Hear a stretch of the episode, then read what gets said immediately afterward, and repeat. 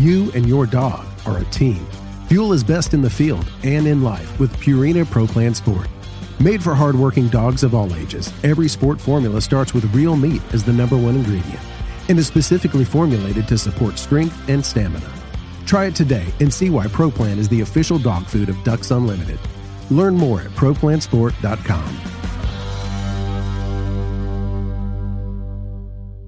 Mossy Oak has partnered with Ducks Unlimited to bring you Shadowgrass Habitat, the official camo of Ducks Unlimited. Shadowgrass Habitat pays homage to the first waterfowl specific camo pattern ever made, Mossy Oak Shadowgrass, while incorporating the most realistic, digitally accurate images of the natural habitats that make up true waterfowl habitat. Mossy Oak is committed to conservation as its highest priority. With the launch of Mossy Oak Shadowgrass Habitat, Mossy Oak will continue funding habitat protection projects through our longtime partnership with Ducks Unlimited. Check out the new Shadowgrass Habitat pattern at mossyoak.com. Step into the world of Campus Waterfowl, a community that's shaping the future of the hunting industry. At Campus Waterfowl, we're more than just hunters. We're students. We're, students. we're conservationists. We're conservationists with the next generation. The next generation. Join us as we highlight the dedication and commitment of young hunters nationwide. Visit campuswaterfowl.com to become part of our story. Campus Waterfowl, the future of hunting starts here. We are the Ducks Unlimited Nation united by our passion for hunting, the outdoors, and conservation. The habitats that Ducks Unlimited have been maintaining and building since 1937 have effects far beyond the duck hunting community. Follow along with our YouTube series as we tell your stories and become part of the Ducks Unlimited Nation. DU Nation. Take it outside.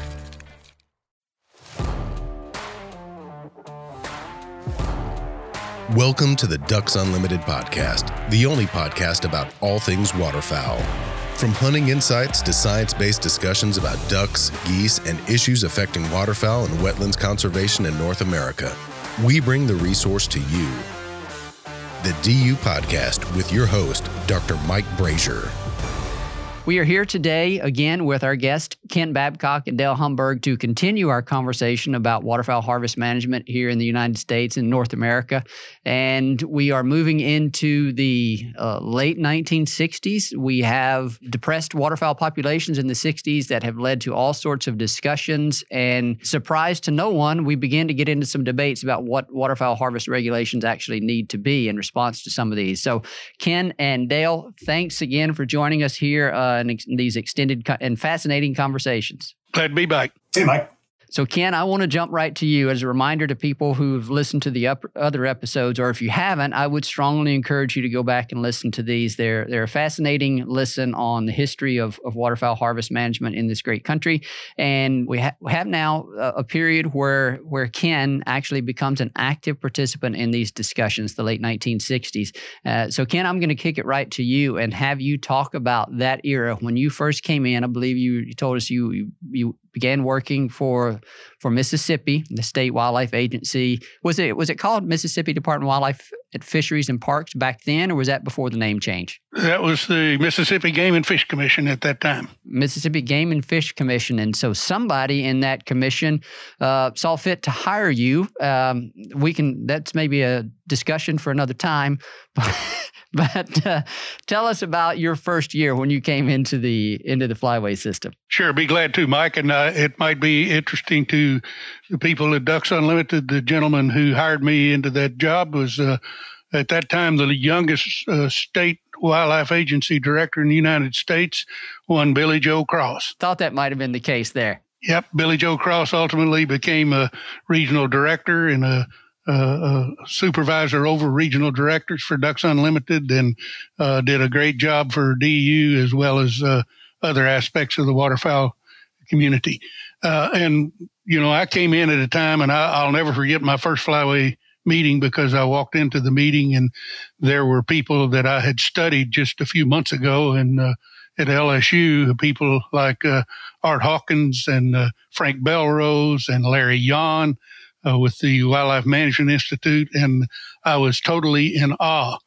Uh, but it I very quickly learned that uh, uh, the way people in the state of Mississippi or Louisiana or Arkansas, where I had grown up, uh, looked at waterfowl and waterfowl management and waterfowl harvest regulations entirely differently than than than than the people did where I was used to. Uh, I, I, I, came in right in the middle of a, of a lot of consternation among the states, depending on whether they were a breeding area or a migration area or a wintering area, or whether they were a state that harvested a lot of waterfowl by a lot of waterfowl hunters uh, who had high annual average harvest to those that uh, were very few waterfowl hunters uh, harvested very few birds, and the average uh, success rate was was pretty low. Uh, and all of these differences led to people viewing the way that they were treated in terms of the regulatory process. Uh, a lot of a lot of strife uh, among the states. Uh, the flyway councils worked really hard to try to deal with these things, and I would say again, while there were tough times, it did lead to a, a, strong foundation that I think the waterfowl management uh, uh, profession is built upon today. But uh, one of the things that, that occurred during this period is within the flyway councils, many of them uh, had uh, committees they call planning committees to sort of lay out the long term vision of what they wanted for their flyway councils. And uh, they would break this down to individual states. And within the Flyway Council that I was dealing with, obviously the Mississippi Flyway Council, there was a, a, a decision made that there would be an objective of maintaining a minimum of 7 million breeding mallards from the breeding population survey done each year in the summer. Uh, and if the population went below that level, that the waterfowl hunting seasons, the duck hunting seasons would be closed.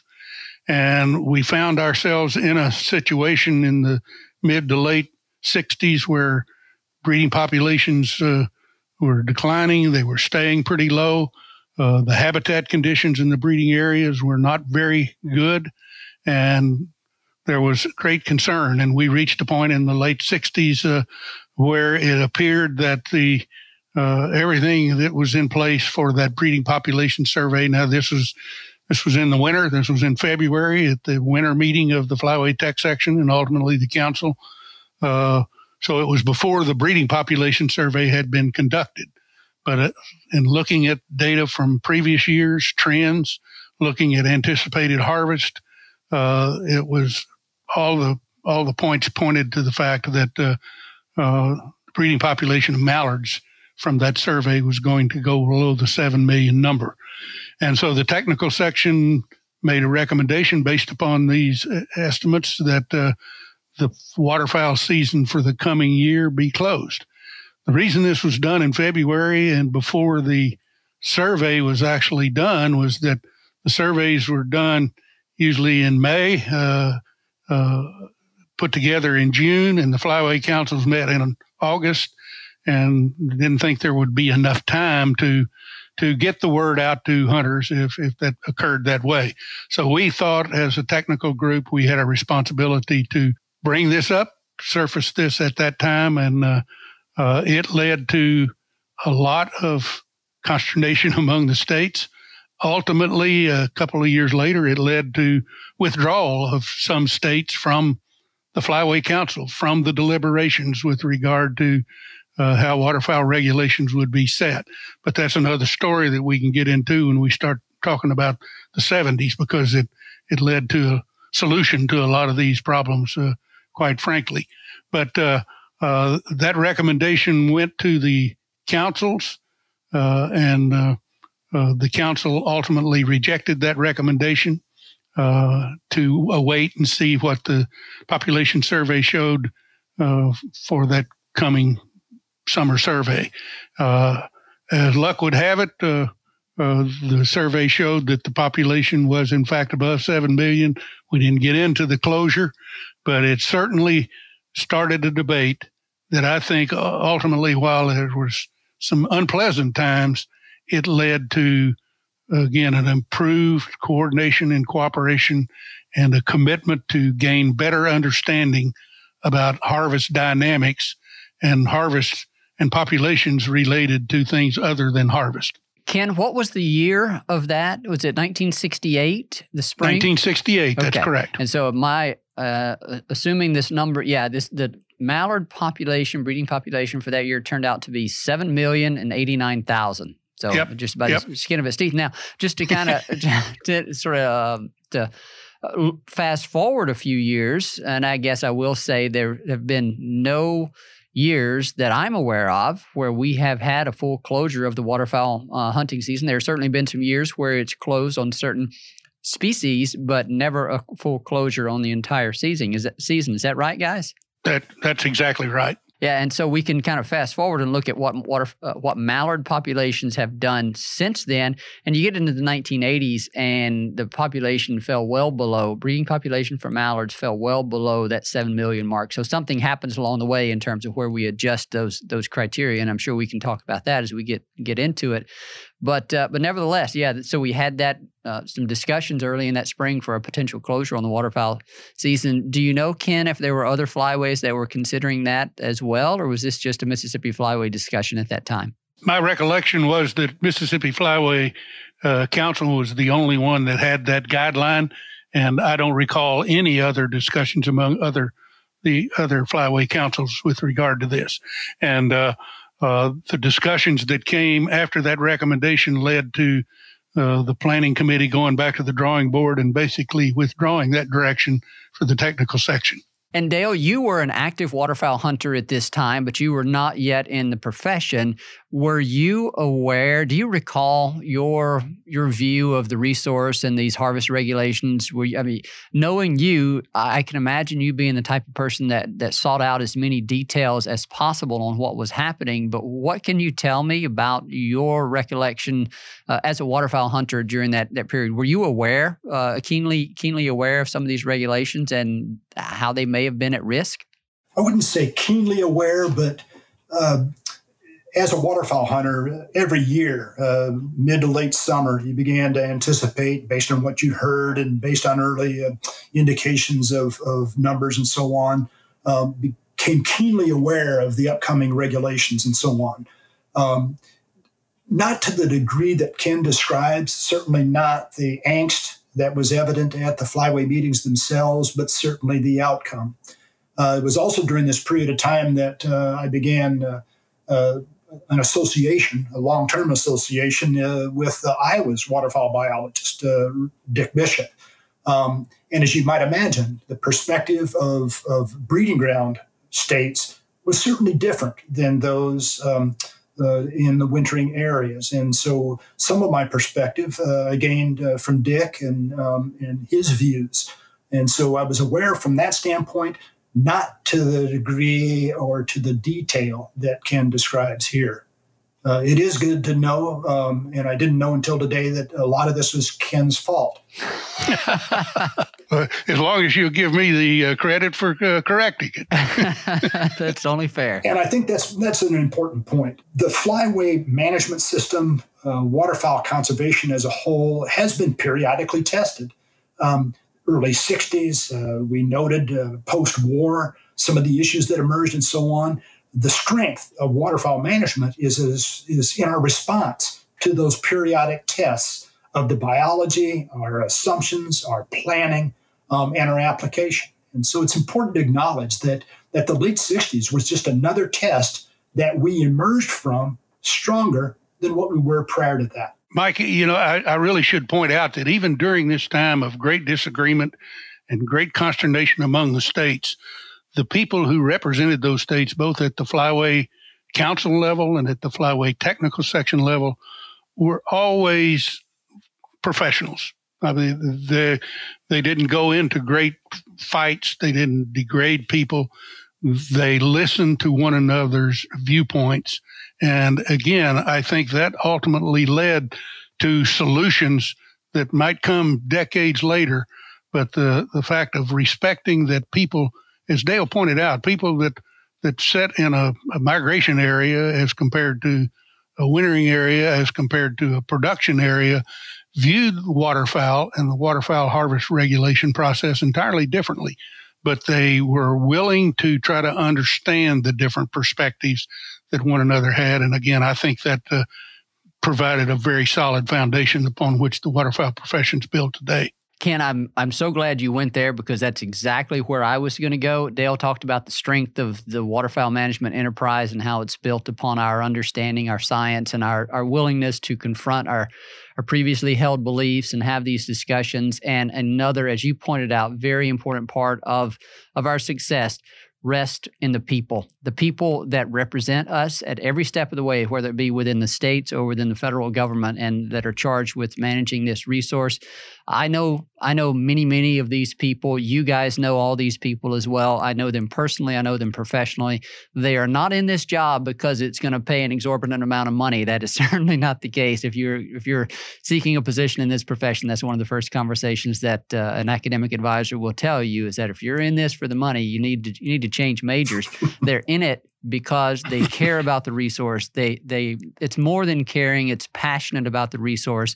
Most of most of us are waterfowl hunters. We're passionate waterfowl hunters. We are just like the people that we that we try to represent the uh, that when the get into the state and federal agencies, you can view them as, you know, constituents, legitimate constituents, but also here within Ducks Unlimited, we have our members that we represent and that we respond to and that we depend upon. And so uh, it's it, it is the strength and the passion of the people that help make this as well uh, such a successful endeavor through the years. And it's it's easy for you know being the one that's making these decisions. It's it's certainly easy uh, to be the one that, that catches all the flack. Certainly, if you're a state or federal uh, agency representative, and uh, you know, so I'm I'm sure, and this will lead me to my next question. It, it's it's kind of it hurts sometimes for me to see that, to see all my friends that I know are really passionate about it catching all this grief. But I actually know they catch that grief because the people and their constituents care about the resource. We can kind of think about it the other extreme.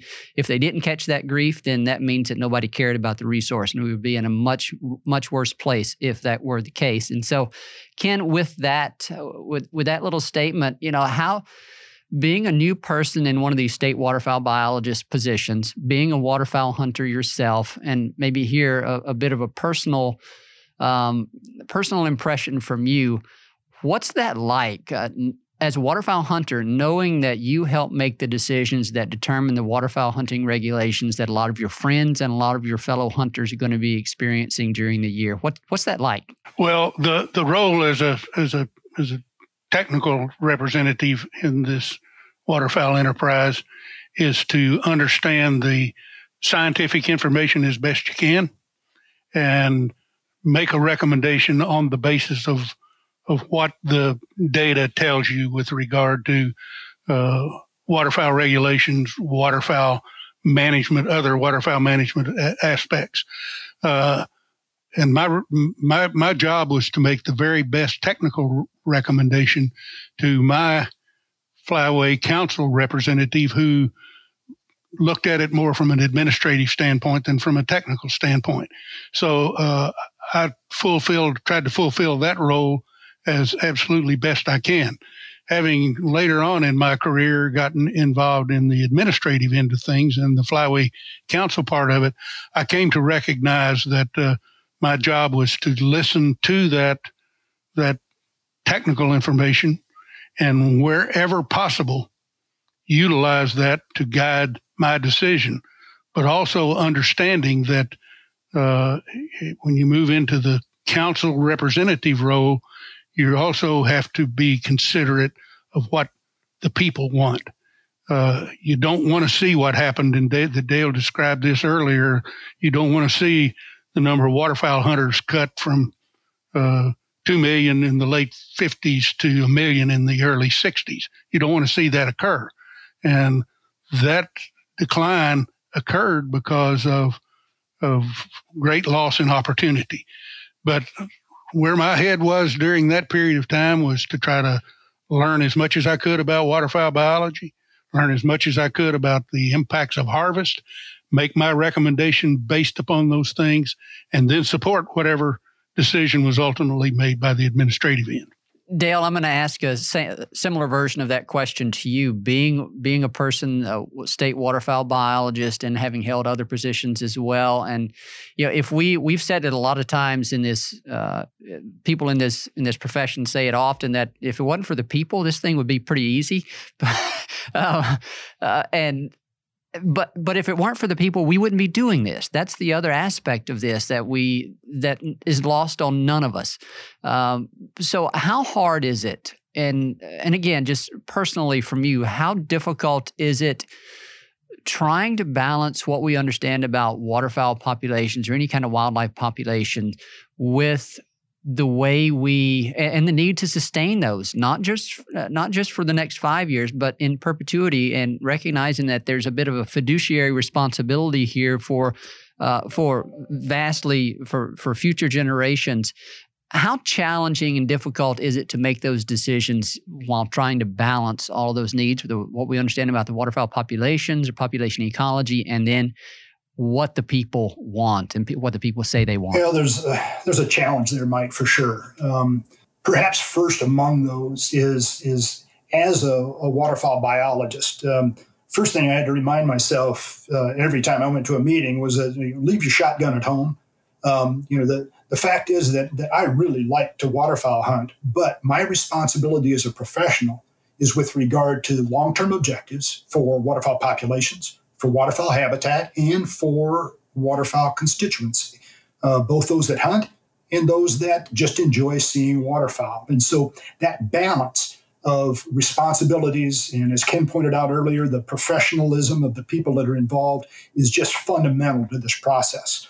Um, Ken also pointed out that as a waterfowl biologist, a technical person, um, I made recommendations what I found over the years is it's easy to make a recommendation, but it's really hard to make a decision.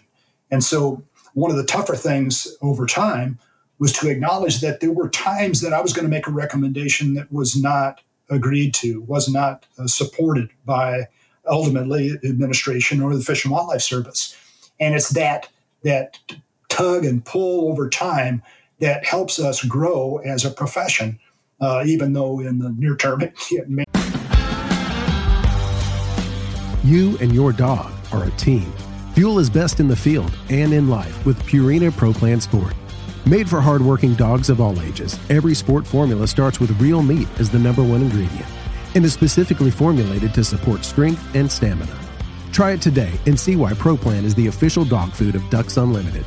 Learn more at ProPlansport.com. Mossy Oak has partnered with Ducks Unlimited to bring you Shadowgrass Habitat, the official camo of Ducks Unlimited. Shadowgrass Habitat pays homage to the first waterfowl specific camo pattern ever made, Mossy Oak Shadowgrass, while incorporating the most realistic, digitally accurate images of the natural habitats that make up true waterfowl habitat. Mossy Oak is committed to conservation as its highest priority. With the launch of Mossy Oak Shadowgrass Habitat, Mossy Oak will continue funding habitat protection projects through our longtime partnership with Ducks Unlimited. Check out the new Shadowgrass Habitat pattern at mossyoak.com. Step into the world of Campus Waterfowl, a community that's shaping the future of the hunting industry. At Campus Waterfowl, we're more than just hunters. We're students. We're, students. we're conservationists. We're conservationists with the next generation. The next generation. Join us as we highlight the dedication and commitment of young hunters nationwide. Visit campuswaterfowl.com to become part of our story. Campus Waterfowl, the future of hunting starts here. We are the Ducks Unlimited Nation united by our passion for hunting, the outdoors, and conservation. The habitats that Ducks Unlimited have been maintaining and building since 1937 have effects far beyond the duck hunting community. Follow along with our YouTube series as we tell your stories and become part of the Ducks Unlimited Nation. DU Nation, take it outside. May not uh, always be easy. Dale, I don't recall here if we've already already discussed this, but coming out of that, the potential for a closed season in 1968, um, there was some more explicit recognition of how these decisions intersect with with the people. So, have we talked about that at all? I, I know here in our, our notes there was some explicit recognition that hey, we think a lot about biology, but we also need to be thinking about sociology. Was that was the late 1960s somewhat of a significant turning point in maybe being more thoughtful about that? Or has it, and maybe more thoughtful isn't the right way of saying it, but maybe just more explicit in, in the important role of sociology in these decisions that we're making? Yeah, certainly, Mike. Um, I think the difference beginning in the mid to late 1960s was we were much more explicit about the connection between waterfowl hunters um, and their support and uh, waterfowl populations and waterfowl habitat. Uh, it would be very easy, as we saw decades prior to that, to say, well, the population's going down, so we need to restrict. Population's going up, so we can relax. Uh, but the connection between waterfowl hunters and their support, waterfowl populations, and so on, was something that emerged as being more um, explicitly acknowledged. Uh, the fact that um, resource managers' responsibility extended into the field of sociology was something that, uh, that emerged during this late 1960s period. It showed up even more so as we got into the North American Waterfowl Management Plan, um, as the development of that began in the late 1970s and into the mid 80s, and uh, certainly even more so today um, with the revision of that plan in the, uh, the 2012. So uh, certainly, Mike, um, the the fact that that waterfowl hunters are an integral part of this process was something that was kind of in the background 50 years ago, emerged as something somewhat more acknowledged during the 60s, and today uh, an explicit part of the process. Mike, I'd add to that uh, that it, flyway council meetings for many, many years, the general public was uh, was uh, invited to attend to listen to the deliberations. And there was always a part of each one of those flyway meetings where the public was, could speak, could offer their thoughts, could offer their recommendations. So, uh, the waterfowl management community probably has been ahead of the, of the uh, wildlife management uh, profession in general in terms of recognizing the role and the importance of, uh, of, of, of, people in terms of uh, in terms of managing the resource. Uh, and, and, and certainly Ducks Unlimited has, uh, has, has been a, a, very important ingredient in terms of making those things occur. And Ken, I, are those those kind of um, public speaking opportunities are, are, I don't want to say they're no longer provided, but that's it's no longer a common part of the Flyway Council meetings, right? I, I, honestly cannot answer that, Mike. I haven't attended a Flyway Council meeting in uh, in several years, so I could not I could not answer that. But I, I, I will say that the stability of regulations that uh, waterfowl hunters deal with today, uh, there's probably not the the desire, uh, the need. Uh, now, if we go through another period of, of drought, which I'm sure Dale and I both have if you look back historically, about every 10 years, you get a major drought in the prairies, and we're probably 20, 25 years between now and the last major drought of any significance. Uh, but uh, it, you know, I, I, just I just think that there is more openness in terms of explaining what's going on and why it's going on, and it's been fairly liberal uh, over these last uh, uh, several years, and for good reason. Uh, it was uh, things have been in good shape, and hopefully they'll stay that way. Ken makes a really good point there in that um, we, for nearly 25 years now, really haven't been tested. Um, now, mind you, I think we've learned a fair amount over that period of time and, and, are better equipped now to acknowledge the social side of this as well as the biological. Um, but I, I don't know how it will emerge from the next period of drought uh, declines in numbers, declines in hunting opportunity, if that would occur.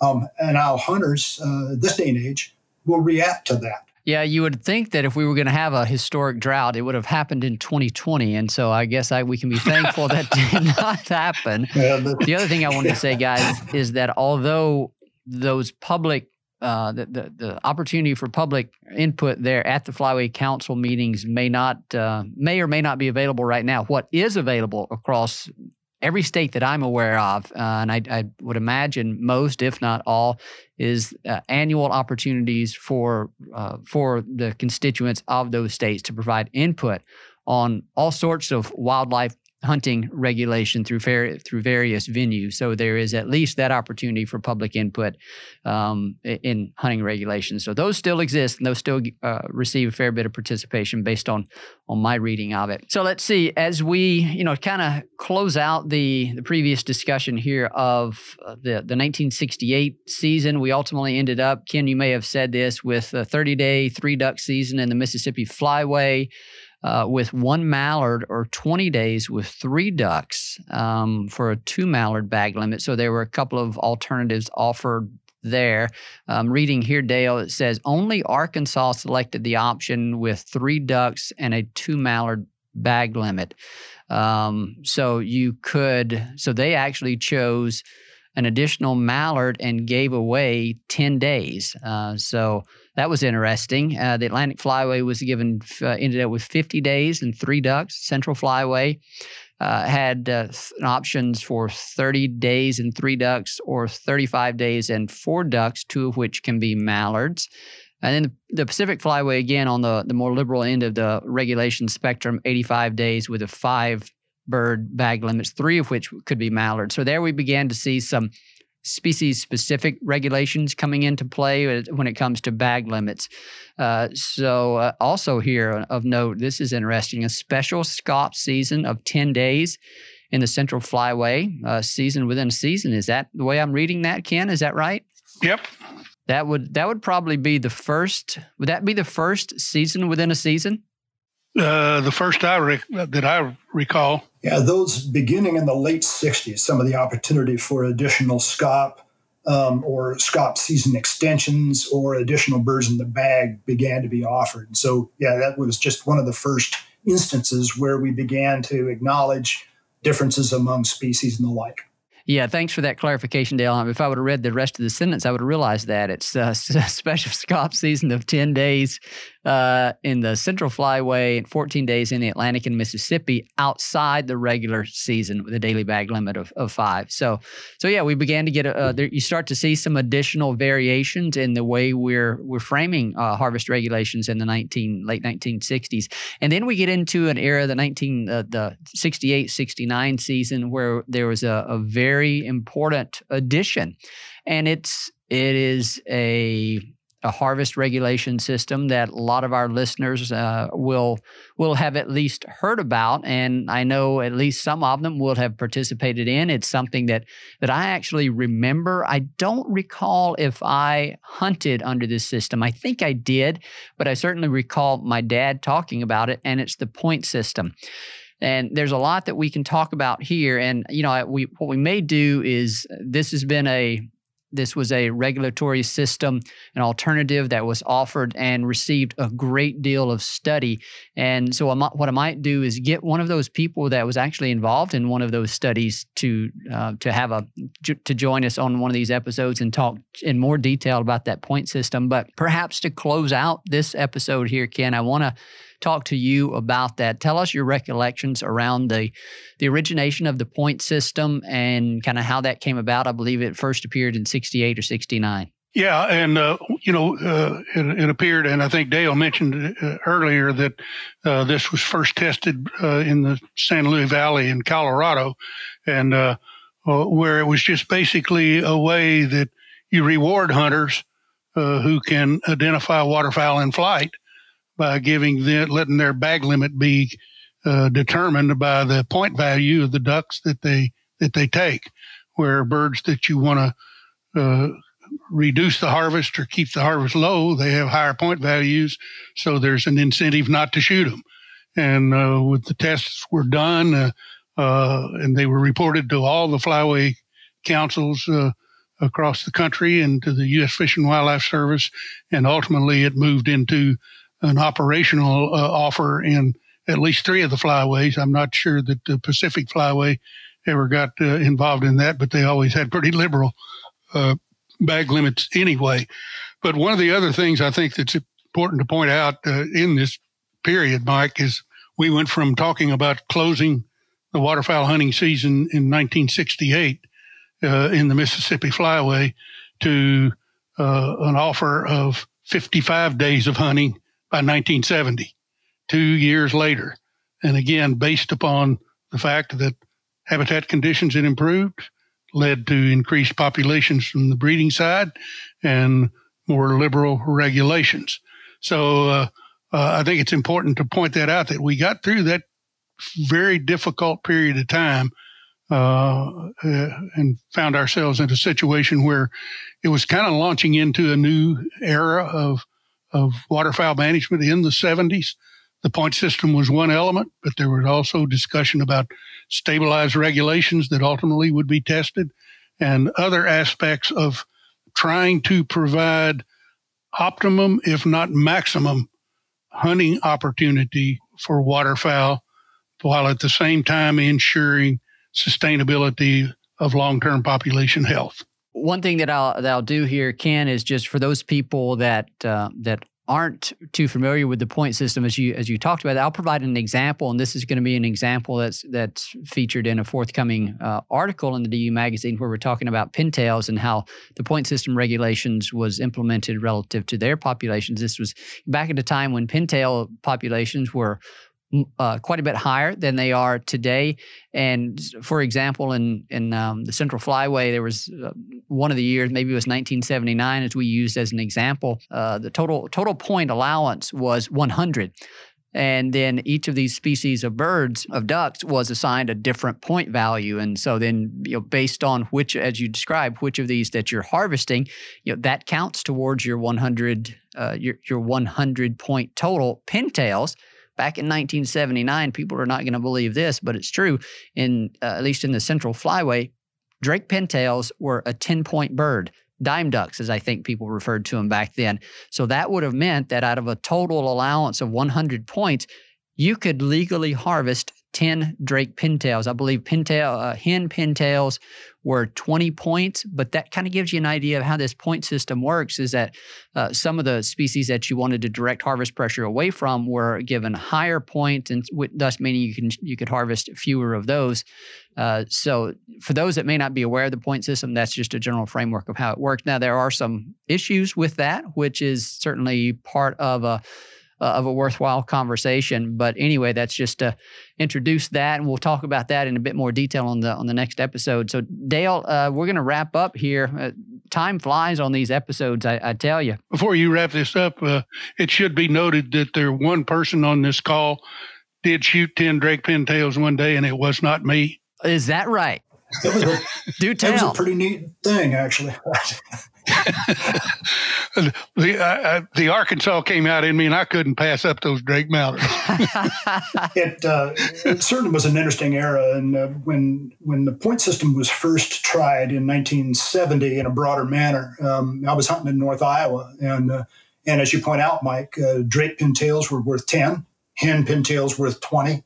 That occurred for three years, um, and uh, it was it was a pretty interesting time and uh, kind of made hunters uh, more cognizant of birds identified in flight as opposed to in hand. And so there was some real elegant parts of that uh, point system during those early years. Um, and I did my graduate work on uh, on mallards, uh, and in testing the point system, uh, the assumption is that Drake mallards aren't important as uh, extra males in the reproduction process. And so uh, in uh, my graduate work, we removed uh, nests uh, and identified whether or not uh, hen mallards who lost their nest went back to their original male or with one of the males that had identified not being with a hen before.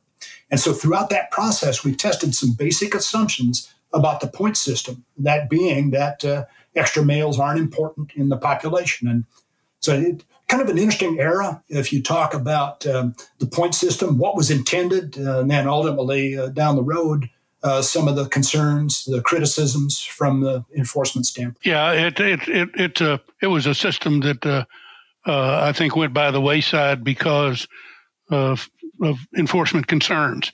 The element of being able to reorder your birds in order to achieve the maximum number of birds in the bag uh, was of great concern to conservation officers uh, across the country. Um, but in, in, my opinion, that was probably no much no more of a problem than uh, than party hunting, where you know one guy shoots two limits and one guy doesn't shoot any. So uh, it was unfortunate, but uh, uh, at a time when populations declined again and there became concern about more restrictive regulations into the into the early mid 80s, uh, the point system demise was inevitable, I guess. Yeah, to put a finer point on that, Ken, for those people that may not be aware of how that would work, the reordering, let's say, for example, we had a 100 uh, total allowance of 100 points. There were some uh, species sex combinations where that an individual bird was worth, worth 100 points. And I think uh, hen mallard was uh, was an example of that, right? Uh, 90. As I recall, 90. it was 90, yeah. 90 on hen mallards. 90, okay. And so if you so if you had in your bag four Drake pintails, each at uh, well, let me go at it this way: if the first bird you shot was a hen mallard, that's 90 points towards your total 100. Then you know you would only be allowed one additional bird in the 10 point category.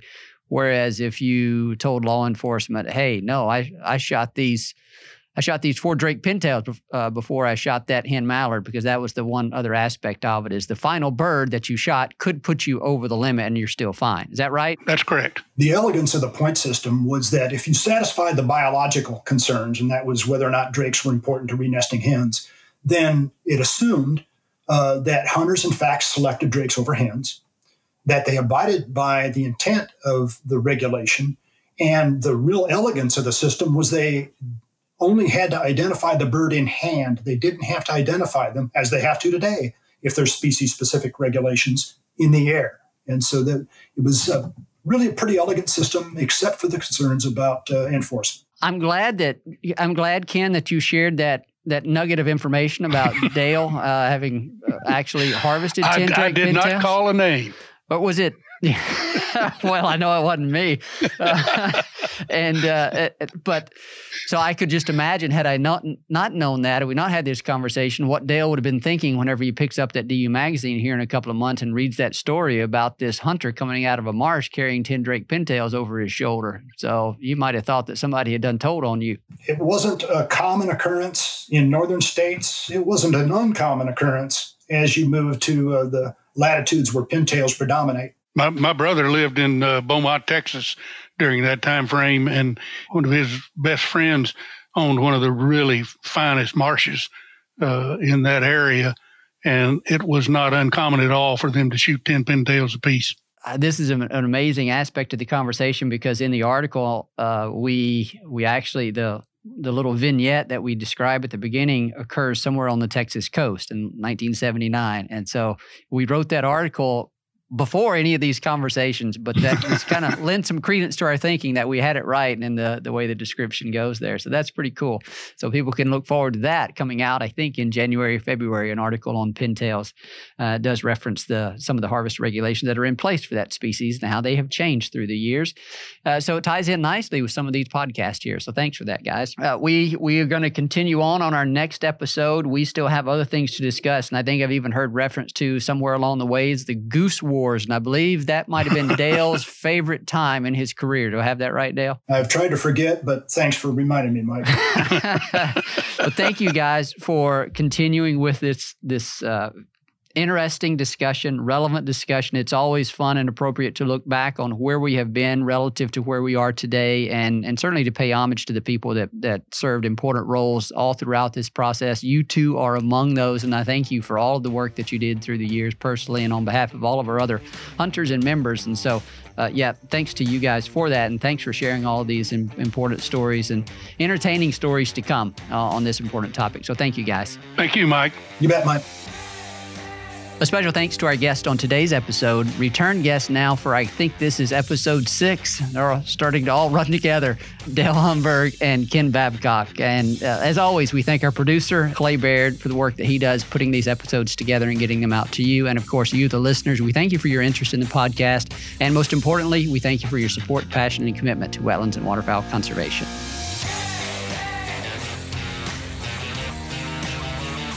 Thank you for listening to this episode of the DU Podcast. Be sure to rate, review, and subscribe to the show and visit www.ducks.org slash DU Podcast for resources based on today's topics, as well as access to more episodes. Opinions expressed by guests do not necessarily reflect those of Ducks Unlimited. Until next time, stay tuned to the Ducks.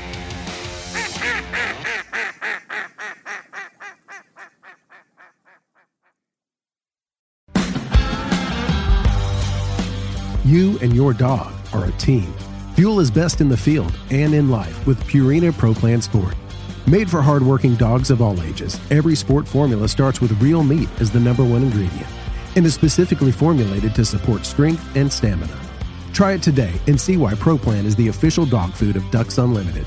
Learn more at ProPlansport.com. Mossy Oak has partnered with Ducks Unlimited to bring you Shadowgrass Habitat, the official camo of Ducks Unlimited. Shadowgrass Habitat pays homage to the first waterfowl specific camo pattern ever made, Mossy Oak Shadowgrass, while incorporating the most realistic, digitally accurate images of the natural habitats that make up true waterfowl habitat. Mossy Oak is committed to conservation as its highest priority. With the launch of Mossy Oak Shadowgrass Habitat, Mossy Oak will continue funding habitat protection projects through our longtime partnership with Ducks Unlimited. Check out the new Shadowgrass Habitat pattern at mossyoak.com. Step into the world of Campus Waterfowl, a community that's shaping the future of the hunting industry. At Campus Waterfowl, we're more than just hunters. We're students. We're conservationists. We're conservationists. with the next generation. Join us as we highlight the dedication and commitment of young hunters nationwide. Visit campuswaterfowl.com to become part of our story. Campus Waterfowl. The future of hunting starts here. We are the Ducks Unlimited Nation, united by our passion for hunting, the outdoors, and conservation. The habitats that Ducks Unlimited have been maintaining and building since 1937 have effects far beyond the duck hunting community. Follow along with our YouTube series as we tell your stories and become part of the Ducks Unlimited Nation. DU Nation, take it outside.